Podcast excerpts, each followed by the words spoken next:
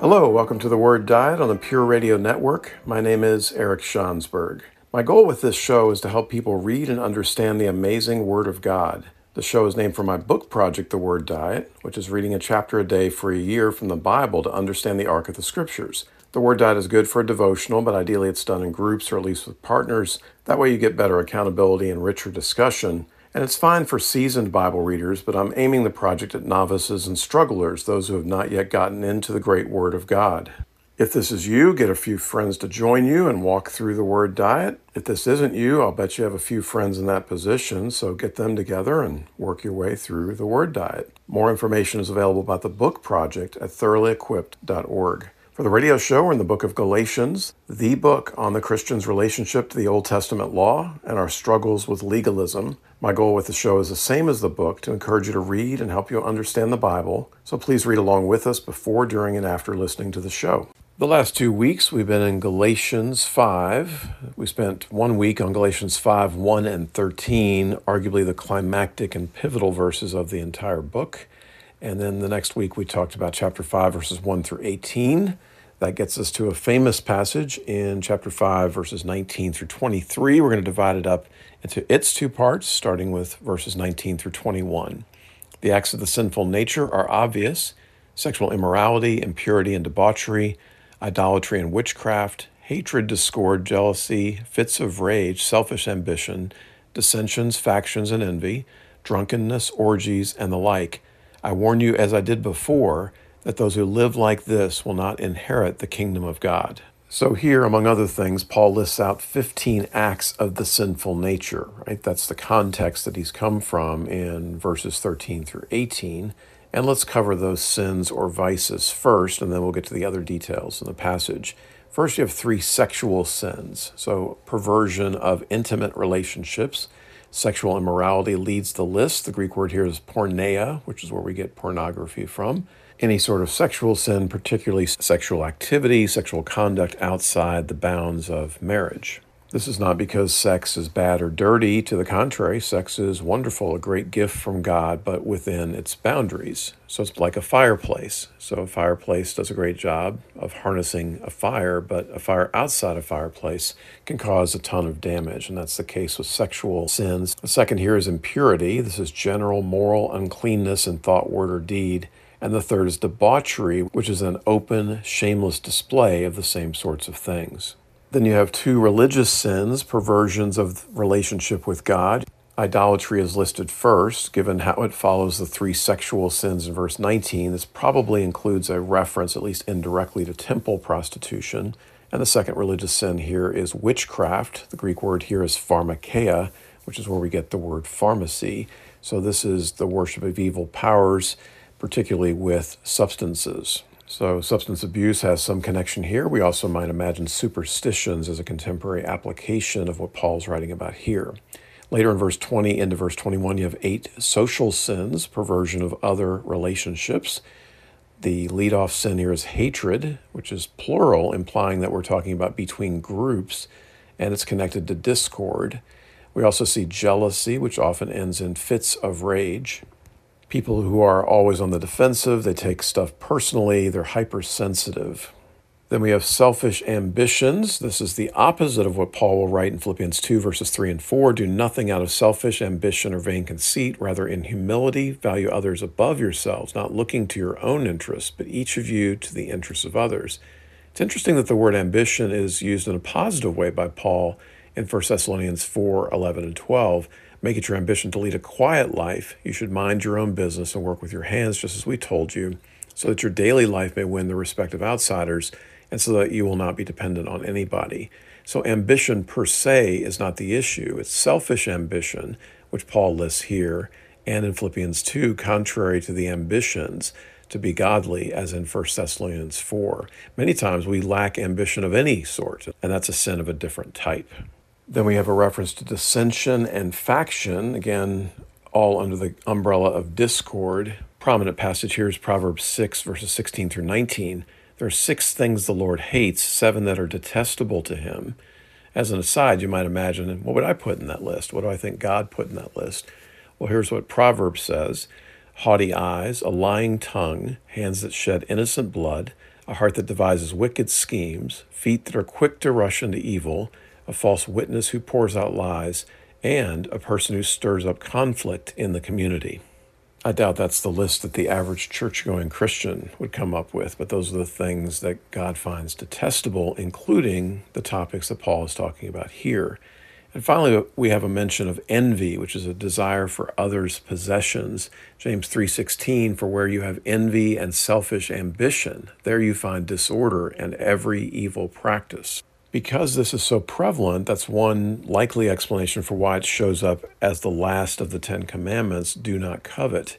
In fact, it's covetousness that leads to Paul's realization of the depth of his own sin. Romans 7 7 and 8. Nevertheless, I would not have known what sin was had it not been for the law, for I would not have known what coveting really was if the law had not said, You shall not covet. But sin, seizing the opportunity afforded by the commandment, produced in me every kind of coveting. Francis Schaeffer observes that we break this last commandment before we break any of the others, and thus we always break at least two commandments.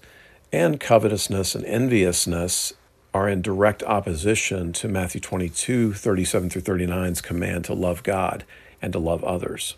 Now, to be clear, this is not about having desires. It's when those desires turn into demands, envy, jealousy, and the like, that we get ourselves into trouble. I think we can infer as well from Paul's list here that disunity was huge for the Galatians, given the dominance of those sins, and they're mentioned here. And again, that's not particularly shocking given the focus on legalism, which typically leads to these sorts of problems. Two final sins here related to alcohol, perverting nature and God's good gifts. Notice that Paul concludes the passage with and the like. So this is a representative list. It's not meant to be comprehensive.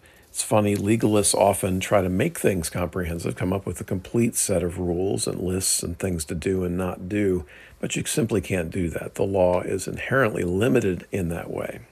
I like what Tim Keller says about this passage. Another way to break down this list into categories is to notice that some of the sins are characteristic of religious people, while others are more characteristic of non religious people. This list shows us that God does not make the kind of distinctions that we commonly do, seeing sex and drink as more sinful than jealousy and ambition. Whether we're talking about individuals or the church against the world, Keller concludes we are much better at noticing the works of someone else's sinful nature than we are at battling our own.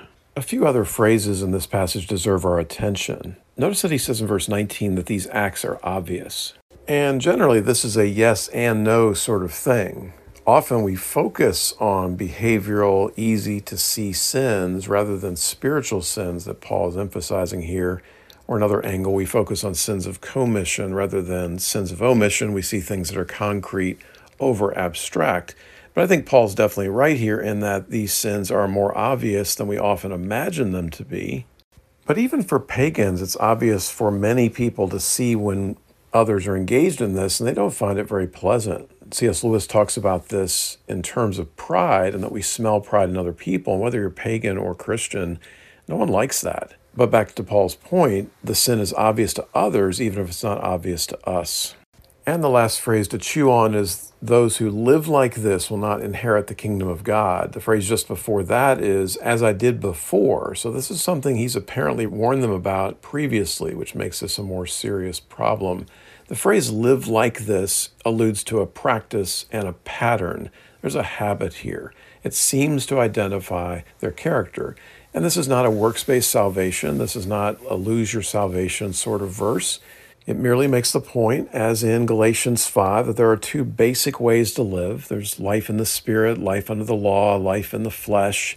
And if you're living like the law, living under the flesh, if that's the sort of lifestyle you're pursuing, then that invites some very difficult questions, hopefully by you and certainly by close friends, to say, hey, what are you doing here? This is not the way our team lives.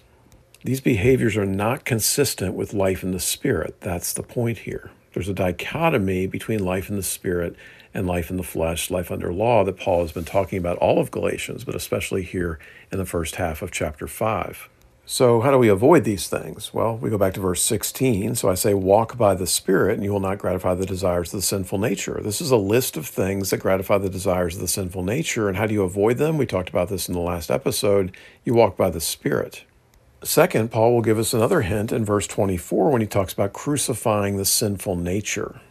And I think the other thing we can get from this list itself is that the sinful nature has its own signals and barometers. Either you didn't receive the Spirit, which is why you're living like this, or you have quenched the Spirit, as talked about in 1 Thessalonians 5. You're certainly not living by the Spirit. I like what C.S. Lewis says here in terms of metaphor when he talks about the rats in our basement, that we do things and we should use that to measure ourselves. Just when we see rats in the basement, so to speak, that that should be an occasion not for us to hide or pretend, but to take it as an opportunity to look at why we're doing those things. Why are we living life by the law and the flesh rather than by the spirit? So treat these as a barometer. When you see any of these 15 in play in yourself and your close friends, Say something, do something about it. Question why you're living in a way that's inconsistent with the Spirit.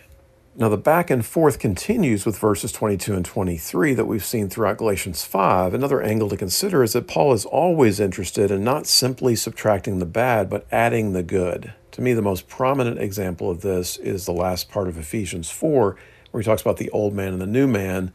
And then in verses 25 through 32 goes through a series of categories where one makes a decision to live as if the old man or live as if the new man. And it's a different metaphor, different language here, but the same idea is in place. Romans 13, 13 and 14 says, Let us behave decently as in the daytime, not in carousing and drunkenness, not in sexual immorality and debauchery, not in dissension and jealousy Notice the list is much like what we just covered. Verse 14 Rather clothe yourselves with the Lord Jesus Christ and do not think about how to gratify the desires of the flesh. So, very similar to what Paul has written and will write in the next two verses. About this principle of replacing the bad with the good, Matthew Henry says it is not enough that we cease to do evil, but we must learn to do well. Our Christianity obliges us not only to die unto sin, but to live unto righteousness, not only to oppose the works of the flesh, but to bring forth the fruits of the Spirit too. And so it reads here and in other passages like the choice is to either succumb to sin and fall into legalism, or to pursue the fruits of the Spirit, which we'll talk about in the next two verses. There is no neutral here, there is no just avoiding sin. Here's how Jesus puts it in Luke 11, verses 23 through 26 Whoever is not with me is against me, and whoever does not gather with me scatters. And then he describes spiritual warfare through a metaphor. Verse 24 When an impure spirit comes out of a person, it goes through arid places seeking rest and does not find it. Then it says, I will return to the house I left. When it arrives, it finds the house swept clean and put in order. Then it goes and takes seven other spirits more wicked than itself, and they go in and live there and the final condition of that person is worse than the first. And here Jesus is describing the legalist, the person under law, under flesh. And it can work for a time. It can get the house clean. It can get rid of the impure spirit, but it cannot be permanent. It doesn't work that way. If you don't replace the stuff in the house with something better, the evil spirit comes back in a terribly unpleasant manner. All right, it's time to take a break. Please check out Proclaim from Pure Radio, Kentuckiana's Christian Community Bulletin, available online at pureradio.org and with free paper editions in store at 200 locations. Please spread the word about Pure Radio, this station, and this show. We'll be back in a minute. Right now, we're in the second half of Galatians 5. In the previous segment, we covered verses 19 through 21's work of the flesh. The back and forth continues here in Paul's writing. In verses 22 and 23, he turns to the fruit of the Spirit. But the fruit of the Spirit is love, joy, peace, patience, kindness, goodness, faithfulness, gentleness, and self control. Against such things there is no law. The first thing to note here is the noun in play. It's fruit here, it was acts or works in verses 19 through 21.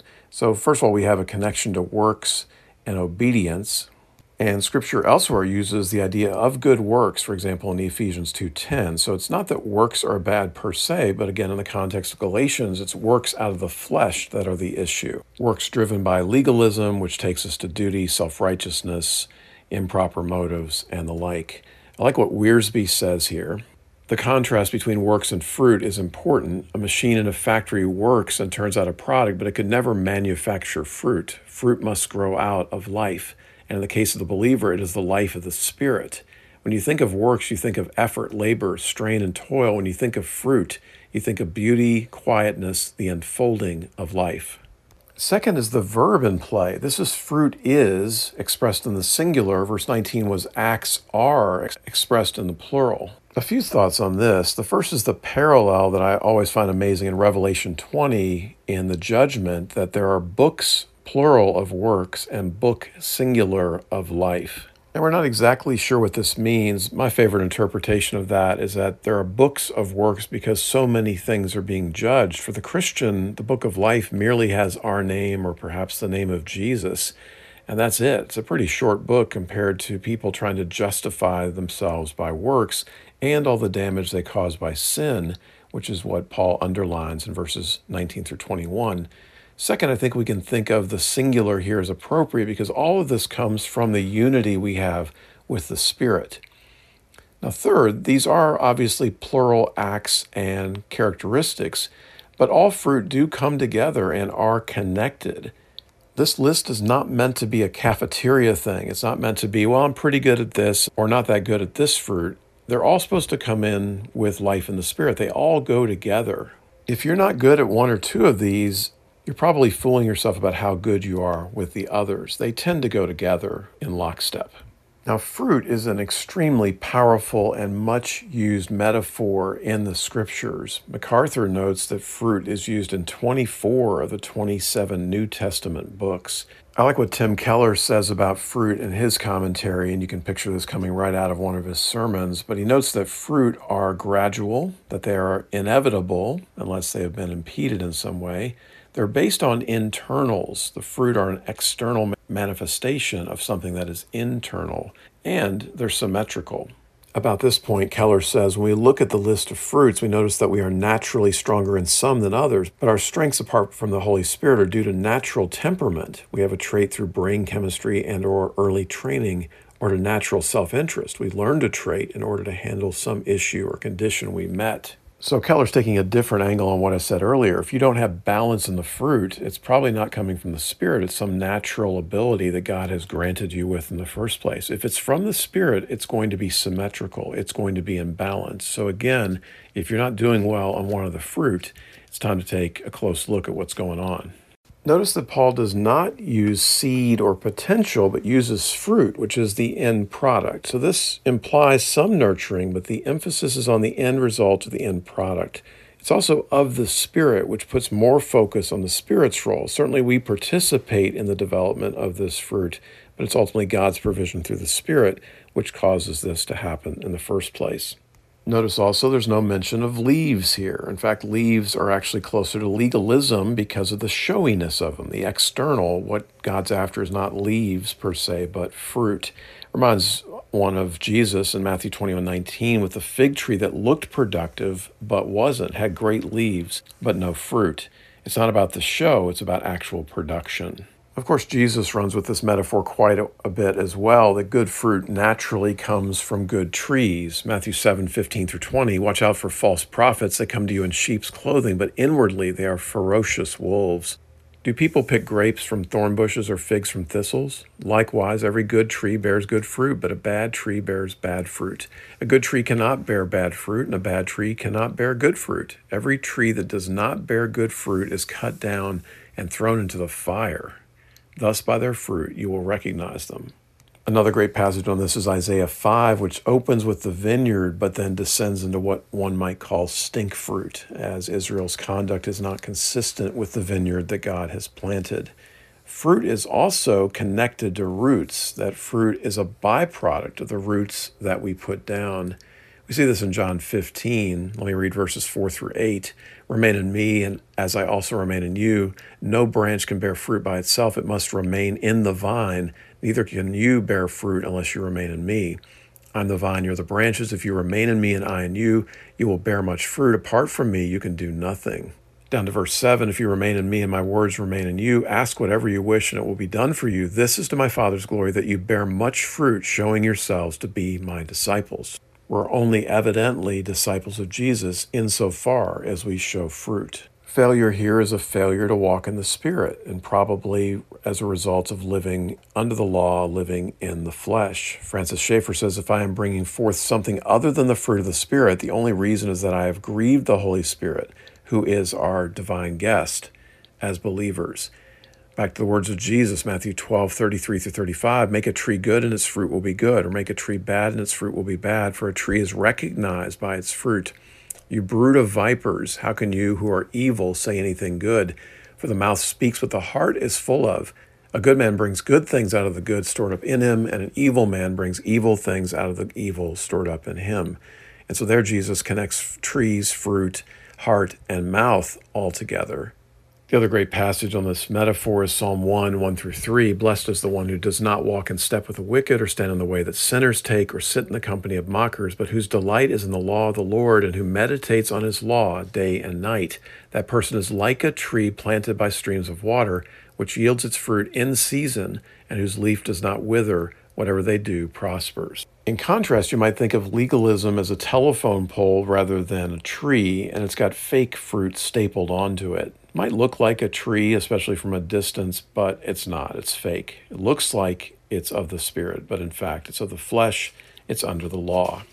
So now let's get to Paul's list of nine fruit. Three groups of three. The first three are general Christian virtues, the great ones, in fact. They indicate our attitude toward God, love, which is the foundation of all things. First of all, God's love for us, and then our love for other people. Again, the two great commandments. Romans 13 says it's the fulfillment of the law.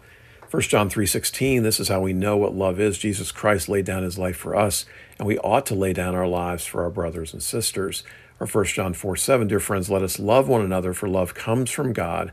Everyone who loves has been born of God and knows God. John 15 greater love has no one than this to lay down one's life for one's friends.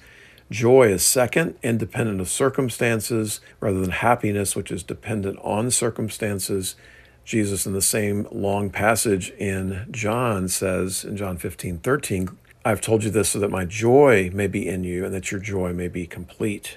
Peace within and between individuals also gets mentioned in John chapter 16, verse 13. I've told you these things so that in me you may have peace.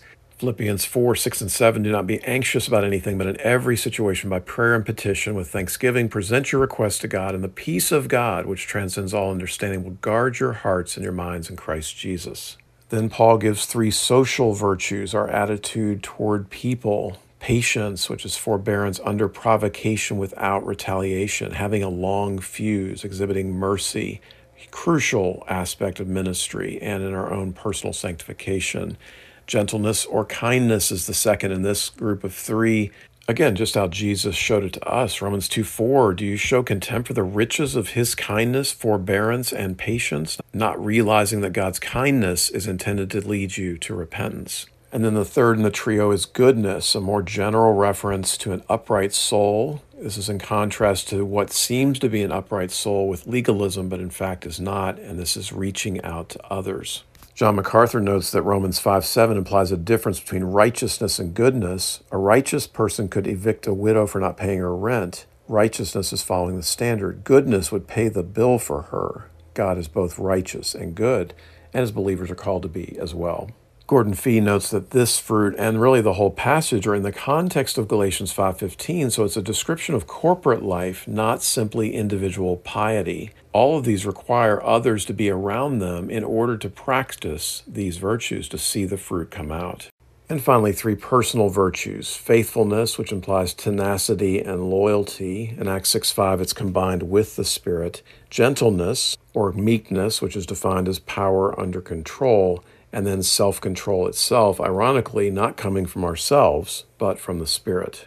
Lord, help us to see the acts of the flesh as illness in our spiritual selves, and help us strive to cooperate with you to produce the fruit of the Spirit. It's been good to be with you today. We hope you'll join us next time on The Word Diet. Right now, we're wrapping up Galatians 5, and we're in the middle of our discussion of the fruit of the Spirit in verses 22 and 23. Let me reread that. But the fruit of the Spirit is love, joy, peace, patience, kindness, goodness, faithfulness, gentleness, and self control. Against such things there is no law. So, as a reminder, that first word but tells us that we're changing gears, and this is along with the back and forth we've seen throughout Galatians 5, verses 19 through 21, were the acts of the sinful nature. Here we have the fruit of the Spirit. We've already talked about the nine fruit in some detail, but a few comments still left to make. First, let's consider that last phrase against such things there is no law. And I don't know if you caught it, but that's pretty hilarious. I mean, first of all, it's just funny in and of itself. Against such things, there is no law. Why would you write a law against those things? It's even funnier in light of his audience. He's going up against the legalists who are all about the law. And he's making the point that there's no need for law here. It's all about the Spirit, it's all about the fruit of the Spirit, and law has no place here. Even to the world, these things are usually unobjectionable. They're usually pleasing to other people. And so the phrase, there is no law, is both perfect and hilarious. The second, the idea of such things indicates that, like the acts of the sinful nature, that this is not meant to be a comprehensive list. But that said, this is a better organized list, and purposefully, I think, compared to the acts of the flesh. Remember, there, there was some organization, but it mostly read like a dog pile of 15 complaints and sins that Paul is listing. I like what Peterson says about this in contrast. He says when Paul listed the consequences of living by compulsion, the list was random and anarchic. Fifteen items were named. The list was as disorderly in arrangement as in content. The law of sin produces lawless disorder. Paradoxically, a life determined by compulsions results in chaos, while a life of freedom falls naturally and easily into designs of beauty. For when Paul lists the results of living freely in response to God, the list is balanced and symmetrical, three groups of three items each, the number three being the most symmetrical of numbers. A three legged stool cannot wobble. And again, we have the irony. It's the legalist who imagines that the order that they seek through law is going to be ideal. And in fact, it's not. It's freedom, properly lived out, as Paul is laying out in Galatians 5, that leads to order and beauty in God's great and good kingdom.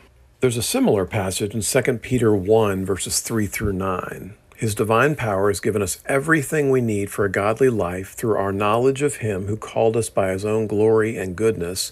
Through these, He has given us His very great and precious promises, so that through them you may participate in the divine nature, having escaped the corruption in the world caused by evil desires. And to take a little break here from what Peter writes, notice there's not a big reference to law there or anything else. It's a focus on the great and precious promises of God so that we may participate in the divine nature, not behave ourselves in a certain way. Peter is talking in much more expansive terms than a legalist would be comfortable with. Back to verse 5 For this very reason, make every effort, so there is effort involved, to add to your faith goodness, and to goodness knowledge, and to knowledge self control, and to self control perseverance, and to perseverance godliness, and to godliness mutual affection, and to mutual affection love. For if you possess these qualities in increasing measure, they will keep you from being ineffective and unproductive in your knowledge of our Lord Jesus Christ. But whoever does not have them is nearsighted and blind, forgetting that they have been cleansed from their past sins. Again, this is a noteworthy list, very similar to what Paul has laid out and talking about increasing these qualities. Again, not things you don't do, but things you do, and in increasing measure.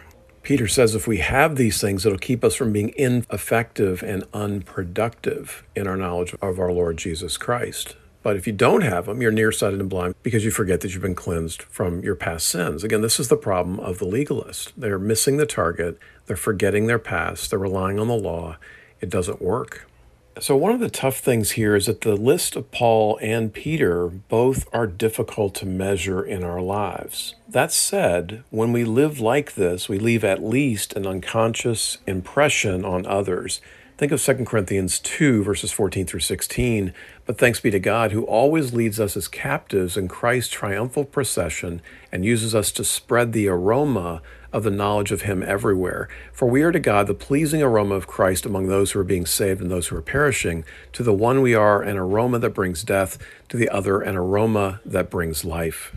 As we walk through life, we're leaving an aroma behind us of goodness, mercy, all the gifts that Paul and Peter have described in these passages. That idea has caused me to reinterpret the popular Psalm 23, verse 6 Surely your goodness and love will follow me all the days of my life. And I used to think of that as God following after us, but really God leads us. I think it's more the aroma idea that Paul writes about in 2 Corinthians 2 that as we walk through life with the Lord, goodness and love follow me like an aroma all the days of our lives. Or think about the metaphors of salt and light. They don't make any show of themselves like the legalist does. They're just doing their things, quietly, getting the job done.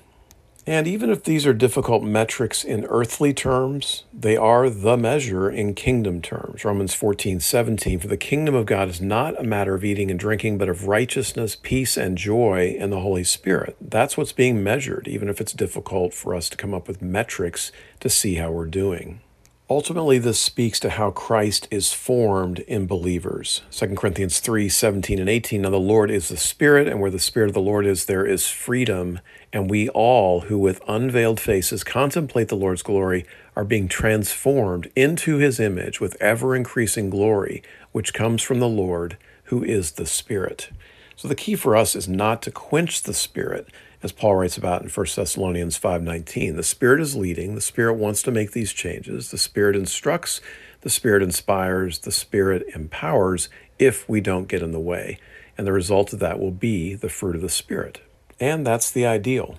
But the tough thing is that we live between the lists of 19 through 21, the acts of the sinful nature, and the fruit of the Spirit in 22 and 23. We live in that tension. We're trying increasingly to be in verses 22 and 23 by yielding to the Spirit as we work out our salvation with fear and trembling because it is God who works in us through his Spirit. Let me give you one more suggestion before we move on. I've already made the argument that the gifts of the Spirit should be symmetrical, that they all go together. And so I think if we look at our own lives and we look at this list and we find one of those gifts that seems to be on the lower end, first of all, that's the one we need to work on, right? That's the lowest in terms of the barometer. And so, what do we do about that? I would suggest that you pray about it. You pray for one of those fruit, you pray about it, and you pray for opportunities to grow in that a dissertation advisor, I remember him telling a story about having a desire to pray for patience. That day, a grad student shows up from China and knocks on his office door out of nowhere and doesn't have anything, doesn't have an apartment, doesn't have things to furnish an apartment, so on and so forth. And so my dissertation advisor spent the day with this Chinese student working out apartments, furnishings, and the like. And he got to the end of his day and he realized his prayer had been answered. He had prayed for patience and he got the opportunity to work on patience. May the Lord do the same with us. That takes us to verse 24. If verses 16 through 23 are on why it's so critical to live by the Spirit, verses 24 and 25 are why it's so reasonable to walk in the Spirit given who we are as children of Christ and God, and indwelled by the Holy Spirit, and how to do it. In an important sense, we can't live the way we used to because we aren't who we used to be. We have a new identity. Verse 24 says, Those who belong to Christ Jesus have crucified the sinful nature with its passions and desires. So, the first phrase I won't spend much time on, but it, it's the idea of remembering that you belong to Jesus. Reminds me of Paul in Romans 6 and the emphasis on reckoning. There's a lot of this that goes on in the mind that we remember, we think, we understand our new identity, and we live by that. big phrase here, though, is have crucified. And the first thing to notice, this is expressed in the past tense. It's a done deal. It's 2,000 years ago well, at least historically. And then for us, it's whenever we become born again. We're crucified, buried, raised, and live with Christ. So we still have a capacity to sin, but we are free from its power. Paul will make a similar argument in chapter 6, verse 14, with respect to the world. Here he's focusing on the crucifixion of ourselves, reminiscent of Colossians 2 11 through 14 there, Paul writes, In him you were also circumcised with a circumcision not performed by human hands. Your whole self, ruled by the flesh, was put off when you were circumcised by Christ, having been buried with him in baptism, in which you were also raised with him through your faith in the working of God who raised him from the dead. When you were dead in your sins and in the uncircumcision of your flesh, God made you alive with Christ. He forgave us all our sins, having canceled the charge of our legal indebtedness which stood against us and condemned us. He has taken it away, nailing it to the cross. So, again, the idea of crucifying the sin nature, not ourselves per se, but the sin nature that's at battle with the Spirit within us. This is the primary consideration for what he will describe as the new creation in chapter 6, verse 15, a phrase he also uses elsewhere.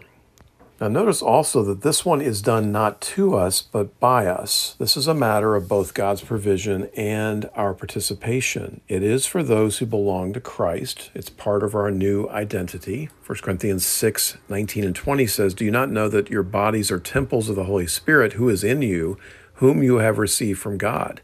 You're not your own. You are bought at a price.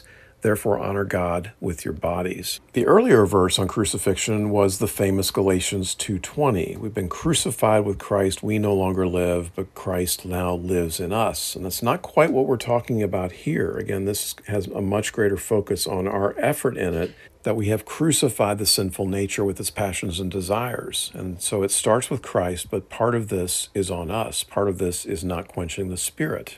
Part of this is what Paul has talked about not giving in to bondage, slavery, license, abuse of grace, and the like. Likewise, it's not quite the same as what he'll say in chapter 6, verse 14, where he talks there about the crucifixion of the world to us. In all of this, we're looking at Romans 8, 1 and 2. Therefore, there is now no condemnation for those who are in Christ Jesus, because through Christ Jesus, the law of the Spirit who gives life has set you free from the law of sin and death.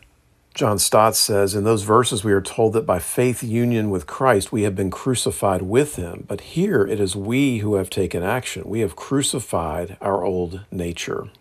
Now, this is a challenging truth. It's hard to understand. Maybe we can apprehend it, but not comprehend it fully. We know that we accept it through mental assent to some extent. We know that we have to make choices here. We're able to see it through a clearer conscience. We have the empowerment to do better we practice spiritual disciplines. Remember that the last fruit of the Spirit was self control. We have Romans 12, which talks about a transforming of the mind. So I can't really give you much more than that except to depend on the Spirit and to yield to the Spirit, to pray, to listen to godly counsel, all the things that go into that as you try to live out this crucial truth that Paul is trying to describe. The last thing here is the use of the picture of crucifixion. The first thing to note is that it's going beyond the famous call by Jesus in Mark 8:34 to take up your cross and follow me. Stott observes that we must not only take up our cross and walk with it, but actually see that the execution takes place. We are actually to take the flesh, our willful and wayward self, and metaphorically speaking, nail it to the cross. This is Paul's graphic description of repentance, of turning our back on the old life of selfishness and sin repudiating it finally and utterly. Stott goes on to talk about the description of crucifixion as an apt form of punishment for the flesh. It's not decapitation, it's not a few days in jail or any other sort of punishment you might think of, but crucifixion. Well, what is crucifixion? It's a slow and painful process. It's lengthy, but ultimately decisive, as with the inner conflict and its resolution with us going to heaven. It also involves the hands and feet, which are a picture of action, and then, at least for Christ, the side, which is a picture of the heart. And it is to be crucified, it is to be put to death. But Stott observes we begin to fondle it, to caress it, to long for its release, even to try to take it down again from the cross. We need to learn to leave it there. It's crucified, leave it alone.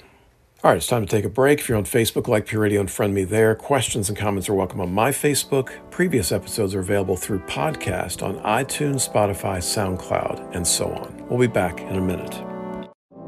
Welcome back to the Word Diet. We're wrapping up Galatians 5 today, and we've reached verses 25 and 26. Verse 25 says, Since we live by the Spirit, let us keep in step with the Spirit. Reminds me of two other passages, Colossians 2 6 and 7. So then, just as you receive Christ Jesus as Lord, continue to live your lives in Him, rooted and built up in Him, strengthened in the faith as you were taught, and overflowing with thankfulness. And then Romans 8 5, those who live according to the flesh have their minds set on what the flesh desires, but those who live in accordance with the Spirit have their minds set on what the Spirit desires. So the phrase live by the Spirit should remind you of Galatians 5:16 and that great verse. In verse 24 we had the cross, now we have verse 25's power of the Holy Spirit. Again, Paul continues his back and forth here. It was between the acts of the sinful nature and the fruit of the Spirit and living under law versus promise. He's gone back and forth. He even does it here within the life of the believer. The reference to the cross in verse 24 and the power of the Holy Spirit in verse 25. This is also a reference to old man, new man, planting flowers, but also pulling the weeds, taking care of death, but also living a life. The other phrase here is in step with the Spirit, and that's in contrast to being in step with the world or the culture or the flesh or even the church. The verb in step also implies not just passive submission, but being active and purposeful, walking in the proper direction. It's only then that we will see the fruit.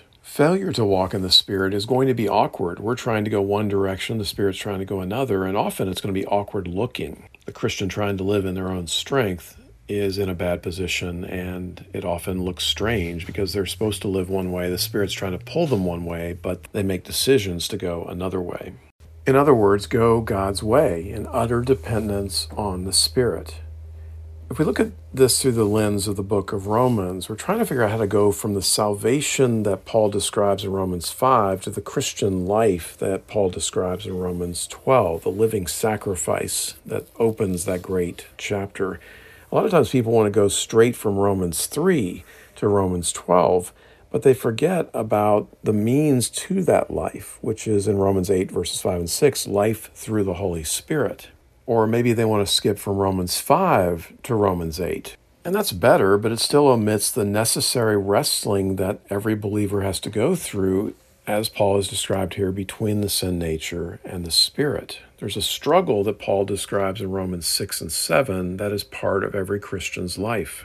Romans 6 6 says, For we know that our old self was crucified with him so that the body ruled by sin might be done away with, that we should no longer be slaves to sin. Then down to verse 11, In the same way, count yourselves or reckon yourselves dead to sin, but alive to God in Christ Jesus. Therefore, do not let sin reign in your mortal body so that you obey its evil desires. Do not offer any part of yourself to sin as an instrument of wickedness, but rather offer yourselves to God as those who have been brought from death to life, and offer every part of yourself to Him as an instrument of righteousness.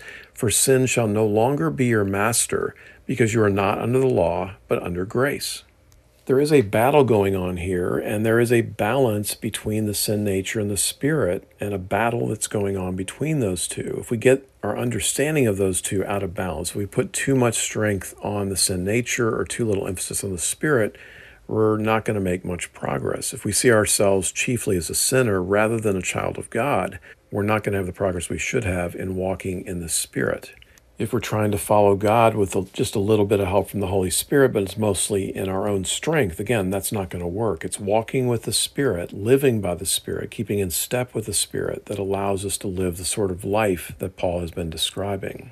So, to keep in step with the Spirit requires that we expect the Spirit to be on the move.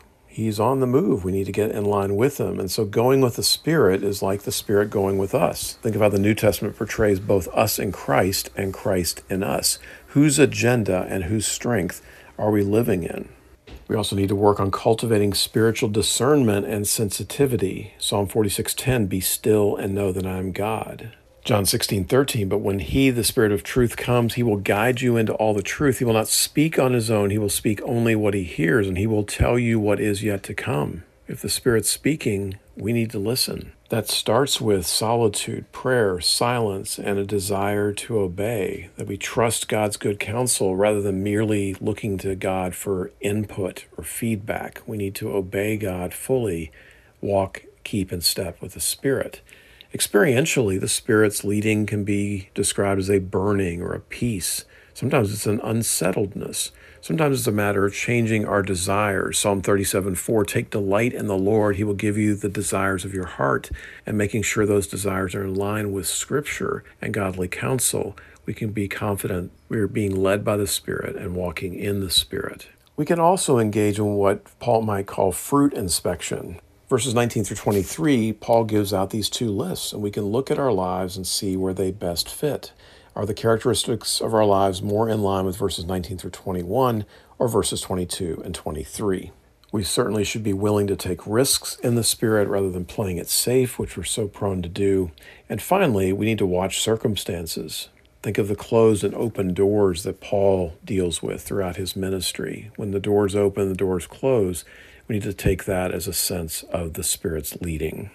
And then we wrap up chapter 5 with verse 26 Let us not become conceited, provoking and envying each other.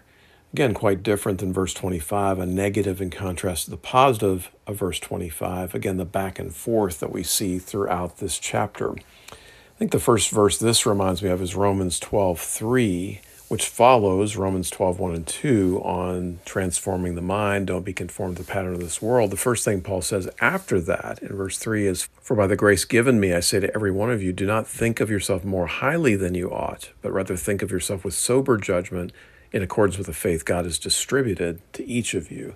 Again, the same idea here of conceit, avoiding it, and immersing yourself instead in humility as you walk with the Spirit. Those things are simply not of the Spirit. And when you go that direction, what's going to happen? Well, the provoking and envying of each other, the sort of things that he talked about in his long list in verses 19 through 21. John Stott says our conduct towards others is largely determined by our opinion of ourselves. If we regard ourselves as superior to other people, we challenge them, for we want them to know and feel our superiority. If, on the other hand, we regard them as superior to us, we envy them. In both cases, our attitude is due to our having such a fantasy opinion of ourselves that we cannot bear rivals, whether they are superior or inferior to us in our opinion. I want to close out this segment by reading the first half of Colossians 3. It always strikes me as interesting the parallels between Galatians and Romans, and often Ephesians and Colossians are quite similar. They have some different angles and emphases, but quite similar a basic manual on discipleship, if you will. But Colossians also has considerable overlap with the sort of life that Paul is trying to describe in Galatians. And I think we see that in the first half of Colossians 3. Since then, you have been raised with Christ. Set your hearts on things above, where Christ is, seated at the right hand of God. Set your minds on things above, not on earthly things, for you died, and your life is now hidden with Christ in God. When Christ, who is your life, appears, then you also will appear with him in glory. Put to death, therefore, whatever belongs to your earthly nature sexual immorality, impurity, lust, evil desires, and greed, which is idolatry. Because of these, the wrath of God is coming. You used to walk in these ways in the life you once lived, but now you must also rid yourselves of all such things as these anger, rage, malice, slander, and filthy language from your lips. Do not lie to each other, since you have taken off your old self with its practices and have put on the new self, which is being renewed in knowledge in the image of its creator. Here there is no Gentile or Jew, circumcised or uncircumcised, barbarian, Scythian, slave or free, but Christ is all and is in all. Therefore, as God's chosen people, holy and dearly loved, clothe yourselves with compassion, kindness, humility, gentleness, and patience. Bear with each other and forgive one another if any of you has a grievance against someone. Forgive as the Lord forgave you. And over all these virtues, put on love, which binds them all together in perfect unity. Let the peace of Christ rule in your hearts, since as members of one body you were called to peace. And be thankful. Let the message of Christ dwell among you richly as you teach and admonish one another with all wisdom through psalms, hymns, and songs from the Spirit, singing to God with gratitude in your hearts. And whatever you do, whether in word or deed, do it all in the name of the Lord Jesus, giving thanks to God the Father through him. Hopefully, you can hear the echoes of Galatians 5 and all of Galatians through this great passage in the first half of Colossians 3. It's been good to be with you today. We hope you'll join us next time on The Word Diet.